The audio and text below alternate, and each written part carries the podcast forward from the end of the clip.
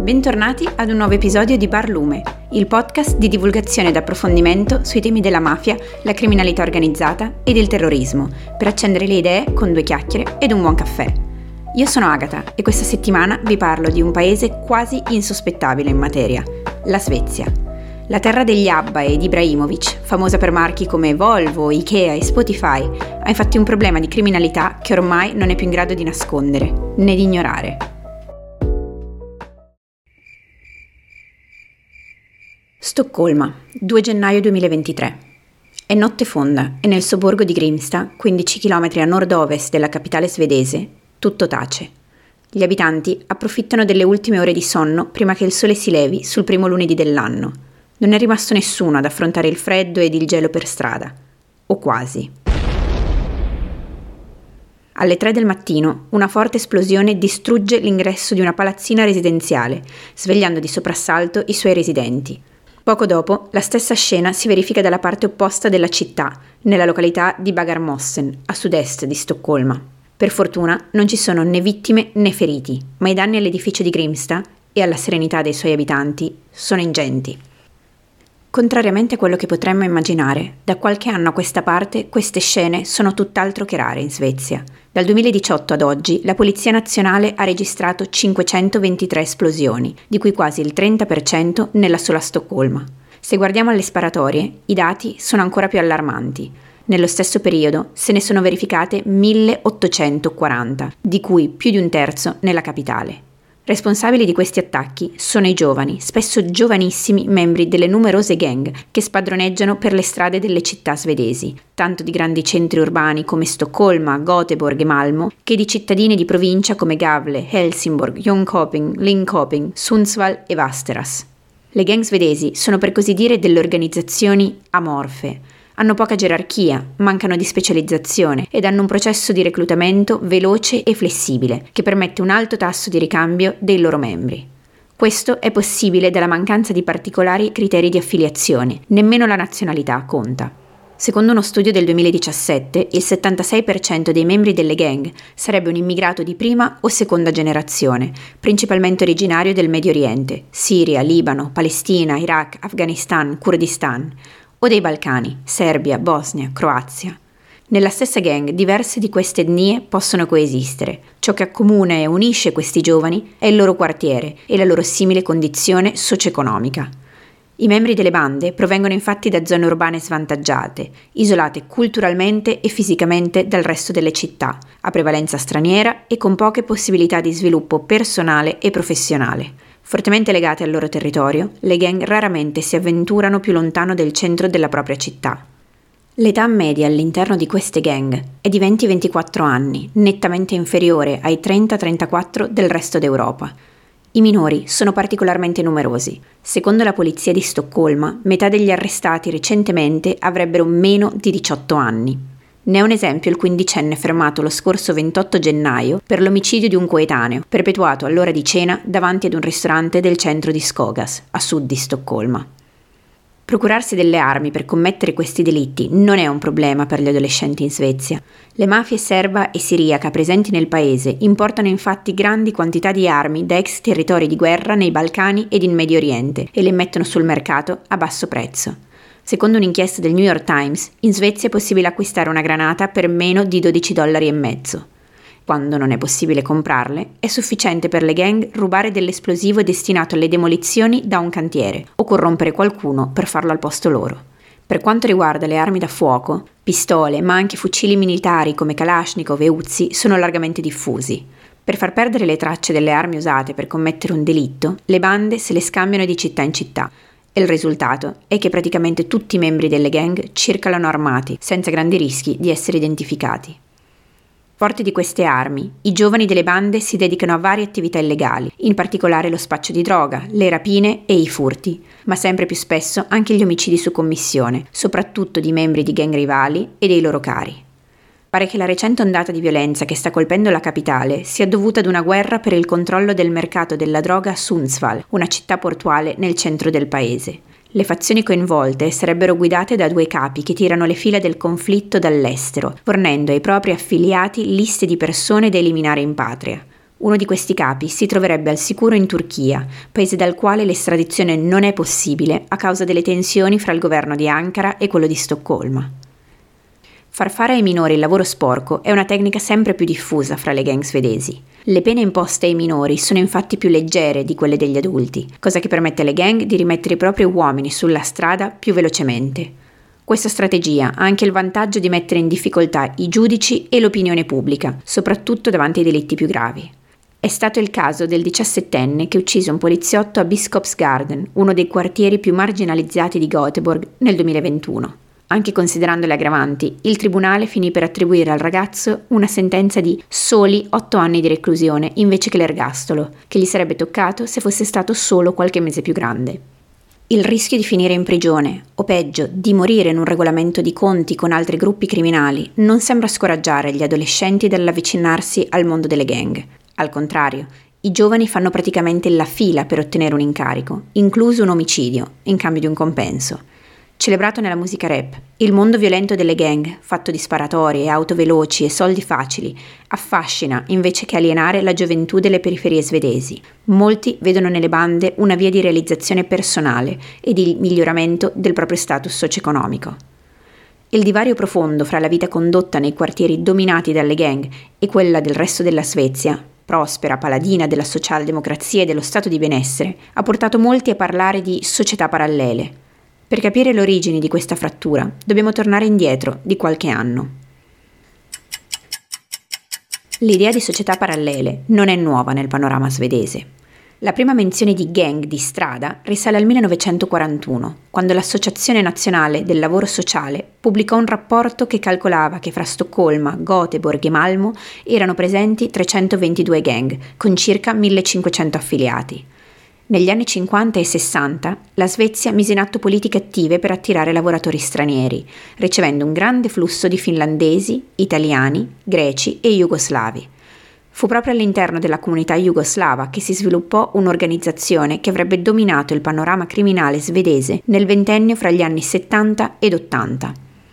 Inizialmente guidata da Zelko Raznatovic, anche noto come Arkan, un gangster, spia e poi criminale di guerra serbo, questa organizzazione era dedita principalmente a rapine di alto profilo. A seguito di una serie di faide interne che portarono alla morte dei capi, l'organizzazione perse il suo primato. La mafia serba continua ad esistere in Svezia, ma si occupa di altri affari, in particolare il traffico di droga, armi ed esseri umani. Il vuoto lasciato alla fine degli anni Ottanta fu presto colmato dalle biker gangs, un tipo di organizzazione importato dagli Stati Uniti attraverso la Danimarca. Si tratta di club di fanatici delle motociclette Harley Davidson, che si ritrovano per celebrare la loro passione comune per le due ruote, ma che non disdegnano attività illegali, come rapine ed affari con altri gruppi criminali organizzati. Le prime due gang a comparire nel paese sono i Bandidos MC e gli Hells Angels, che hanno instaurato un sistema di sezioni locali, poi copiato da altri gruppi concorrenti. Le biker gangs costituiscono un esempio paradigmatico di società parallela svedese. I loro membri si fregiano infatti di non appartenere alla società di massa e spesso indossano una stella con ricamato il simbolo dell'1%, a sottolineare la loro identificazione in quanto minoranza.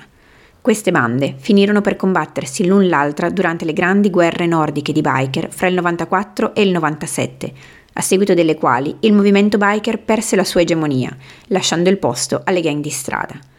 Le biker gangs esistono ancora, ma la minaccia da esse poste è minima in confronto a quelle delle gang di strada. A partire dagli anni 2000, la Svezia ha infatti registrato una crescita preoccupante di attività criminale da parte di bande più o meno organizzate provenienti dai quartieri a forte presenza straniera. Questi quartieri dormitorio, dignitosi e curati ad un primo sguardo, sono spesso privi di supermercati, caffè ed attività di svago, oltre che mal collegati al resto della città, trasformandosi di fatto in ghetti. Il sobborgo di Rinkeby, vicino a Stoccolma, è un caso emblematico. Separato dalla più prospera municipalità di Sundbyberg da un'autostrada che obbliga ad una lunga deviazione per arrivare dall'altra parte, Rinkeby è come un'isola grigia in un mare bianco scintillante. Un altro esempio di quartiere multietnico e marginale è Rosengard, fuori Malmo, uscito dall'anonimato perché ha visto crescere il calciatore Zlatan Ibrahimovic. A partire dal 2015 il fenomeno delle gang di strada ha subito un'accelerazione. In quel periodo la Svezia ha accolto un numero record di richiedenti asilo dalla Siria, l'Iraq ed il Kurdistan, molti dei quali minori non accompagnati. Abbandonati a se stessi, questi ultimi sono particolarmente a rischio di entrare nella spirale distruttiva delle gang, in quanto vi trovano un'alternativa alla famiglia che non hanno più. Il fallimento, o meglio l'assenza di una politica di integrazione, è però solo una delle ragioni per cui il problema delle gang di strada è così acuto in Svezia oggi. Un altro è il drastico aumento della disuguaglianza nella società svedese negli ultimi 30 anni. Nel suo libro La vita Svezia, come la patria del popolo è diventato un paradiso per i super ricchi, il giornalista Andreas Cervenka spiega l'origine di questo fenomeno. A partire dagli anni 90 i governi svedesi avrebbero abolito tasse importanti per la redistribuzione della ricchezza, come quella sul patrimonio, quella sulle proprietà immobiliari e quella sull'eredità. Questo ha fatto sì che la pressione fiscale sui più abbienti diminuisse, permettendo loro di arricchirsi ulteriormente. Il divario fra l'elite ed il resto della popolazione è così aumentato drammaticamente. Oggi la Svezia è uno dei paesi al mondo con il più alto numero di miliardari pro capite, mentre quasi il 15% della sua popolazione è economicamente fragile.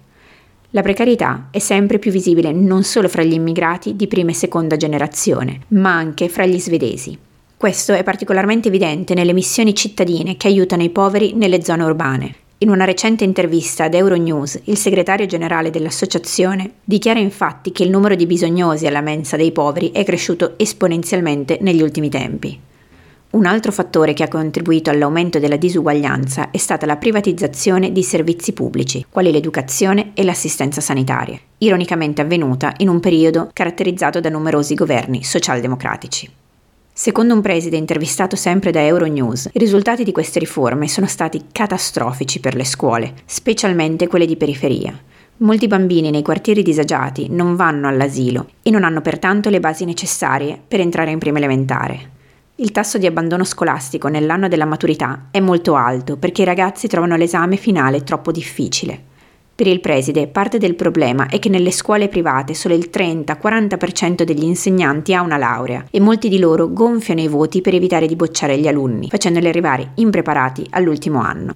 Questo significa che la maggior parte dei membri delle gang è poco istruito ed ha difficoltà a trovare un lavoro al di fuori del mondo criminale. Se a questo aggiungiamo il pregiudizio della società svedese verso gli abitanti di certi quartieri, è facile vedere perché, crescendo, i giovani membri delle gang non vedano alternative per il proprio futuro. Un ragazzo intervistato su condizione di anonimato dall'emissione franco-tedesca Arte, per esempio, ha dichiarato di essere entrato in una gang a 15 anni. A 29 dichiara di essere stanco di questa vita, ma di non avere idea di come cambiarla. Le vie di uscita, però, esistono. Nella città di Helsingborg, a nord di Malmo, diversi cittadini si sono attivati per crearle. Nur Habib è un ragazzo di 30 anni cresciuto ad Alem, uno dei quartieri più segregati della città. Nato in Iraq, è arrivato in Svezia a 4 anni. Da adolescente ha scelto le compagnie sbagliate. In un'escalation criminale si è dato prima al vandalismo, poi ai furti, le rapine ed infine lo spaccio. Spacciare lo faceva sentire adulto, gli permetteva di uscire con i ragazzi più grandi. Arrestato durante una rapina a mano armata, Nur ha però dovuto scontare due anni e mezzo di prigione. La famiglia lo ha rinnegato, segnandolo profondamente. Una volta uscito dal carcere, nel 2018, Nur ha deciso di dare una svolta alla sua vita. Ha lanciato un'associazione chiamata Trigret, che ha per missione di far uscire i giovani fra i 17 e i 23 anni dalle cerchie criminali. Lo fa attraverso attività di formazione e sensibilizzazione a livello locale, ma anche e soprattutto creando degli sbocchi professionali per i ragazzi grazie ad una rete di aziende partner sul territorio. Nel periodo 2018-2022, Trigret è riuscita a tirare fuori dal crimine 63 dei 78 giovani partecipanti nel suo programma e a trovare loro un impiego regolare. L'organizzazione è attiva in tutta la Svezia e i giovani possono contattarla direttamente attraverso un formulario sul sito anche se Nur ammette che la maggior parte delle richieste di aiuto arriva via Instagram. È proprio su Instagram che la poliziotta Mona Ammar Parson cerca di cambiare l'immagine delle forze dell'ordine presso i giovani della sua città, specialmente le donne e gli adolescenti a rischio di cadere nella trappola delle gang. Di origine libanese ma cresciuta nel quartiere di Söder, Mona conosce tutti a Helsingborg. Quando si è unita alla polizia, ha aperto un account Instagram per incoraggiare altre donne a seguire le sue orme. Lo fa raccontando del suo lavoro in modo informale ed accessibile ed invita chi la segue a farle domande. Oggi ha 27.000 follower ed è una star dei social per i ragazzini del suo quartiere.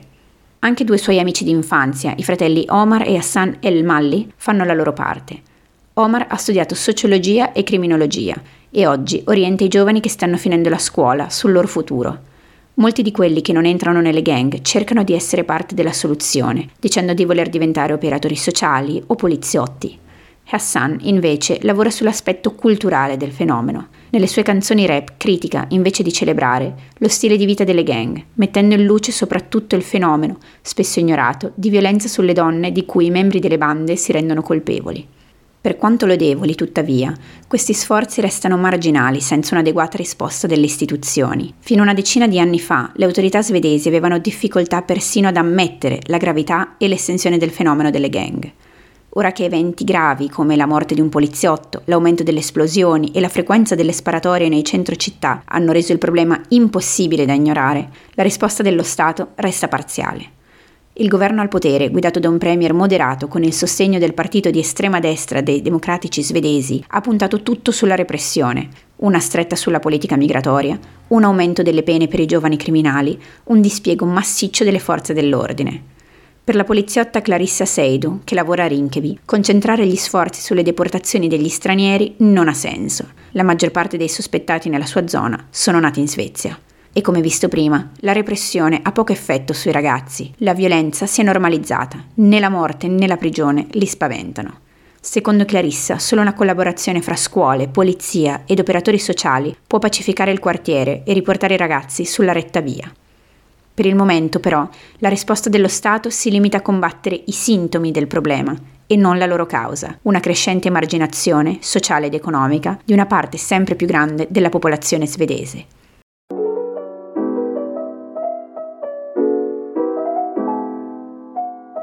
È giunto il momento di abbassare la saracinesca del nostro bar. Spero che questo episodio vi abbia aiutato a capire meglio l'altra Svezia, quella lontana dai riflettori ma molto vicina al quotidiano dei suoi abitanti. Per commentare questa puntata, ascoltare altre storie o proporre nuovi contenuti non dimenticate di seguirci sui social, Instagram, LinkedIn, Facebook e Twitter. A presto!